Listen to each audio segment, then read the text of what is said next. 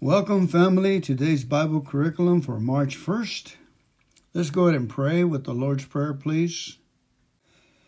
Our Father, who art in heaven, hallowed be thy name. Thy kingdom come, thy will be done on earth as it is in heaven.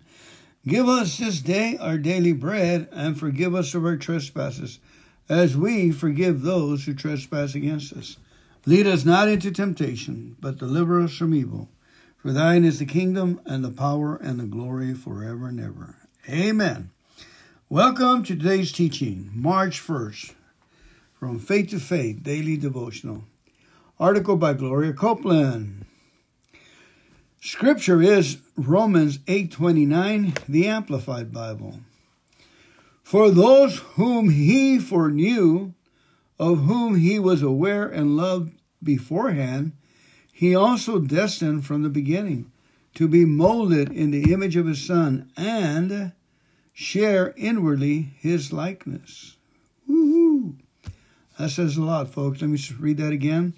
For those of us who the Lord foreknew, He saw us and He was aware of us beforehand and loved us.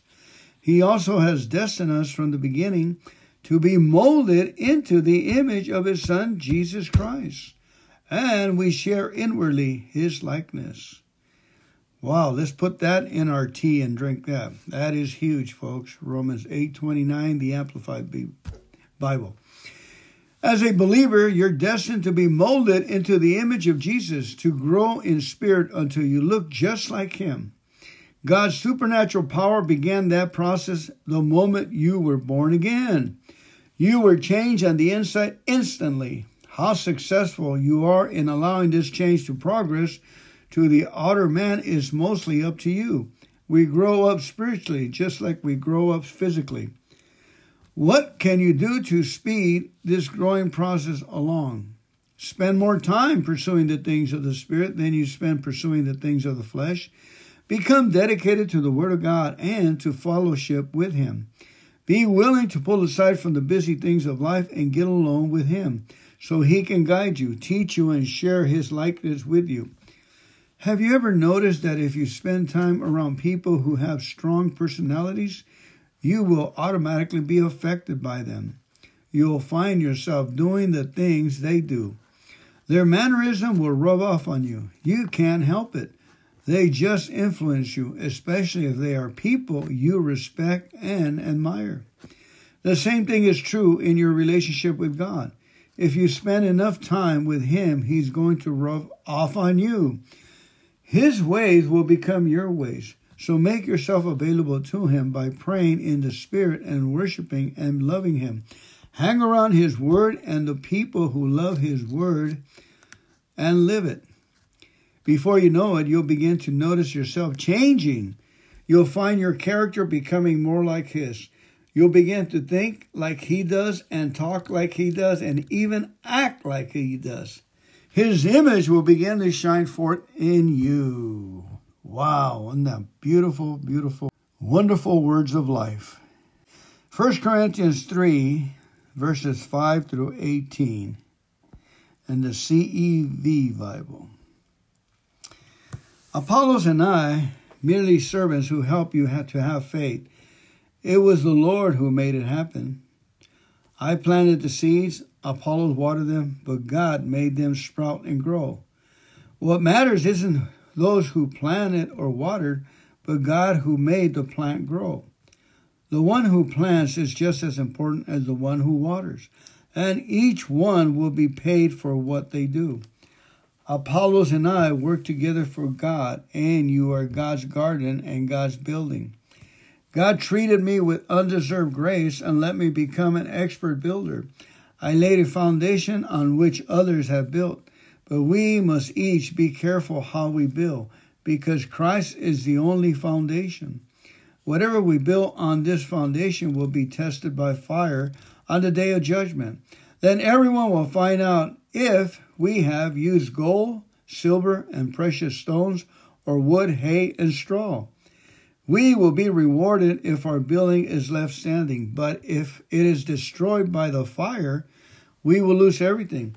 yet we ourselves will be safe like someone escaping from flames. All of you surely know you are God's temple and His Spirit lives in you. Together you are God's holy temple, and God will destroy anyone who destroys His temple. Don't fool yourself. If any of you think you are wise in the things of this world, you will be, have to become foolish before you can be truly wise. Amen. That's one of the reasons we thank God for our foolishness. We thank God for our wrong choices. We thank God for the past condemnation that keeps bothering us. We say, Well, I've been forgiven. I have a mighty God. I say to my past, Thank you, condemnation. Thank you. Uh, oh, what else did we set ourselves? Yeah, I'm starting to get better. I don't remember now. Uh, Self pity, misery, uh, guilt. Thank you, guilt. Thank you, remorse. Thank you for all these situations that keep wanting to take my time and my place. Haven't I been forgiven? Haven't I given my life over to Jesus Christ? Haven't Jesus said, I forgive you, son? I clean your slate up. God has removed our sins as far as the east and the west is concerned, folks. He don't remember them. He don't know what we're talking about. We can mourn and groan and ail and and cry that we did this, that we did that. Best thing to do is get yourself healed by saying, Thank you, God, that happened because it drove me to you. Thank you, God, I did that.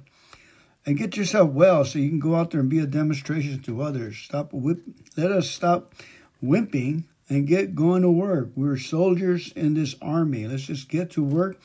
Yep, our situations are going to be the way they are. So we just thank God for our lives just the way they are. Just thank God for our lives. You got to try it. You have to do it. You got to commit to keep saying that. Thank you, God. Thank you, God, for my past life. Thank you, God, for my present life. And thank you, God, for my future life. You just have to acknowledge God's love and let it in. Let it in. Make a choice. Confess the Lord and He will guide our steps. Amen. Let's go ahead and pray out with the Lord's, the shepherd, the shepherd, Psalms 23. The Lord is my shepherd, I shall not want. He makes me lie down in green pastures. He leads me beside the still waters. He restores my soul. He makes me walk in paths of righteousness for his name's sake. Yes, though I walk through the valley of the shadow of death, I will fear no evil, for thou art with me. His rod and his staff, they comfort me. The Lord has prepared a table before me in the presence of my enemies. The Lord has anointed my head with oil, my cup runs over. Surely goodness and mercy and loving kindness shall follow me all the days of my life, and I will dwell in the house of the Lord forever and ever. Amen. Thank you, family, for showing up. I love you. God bless you.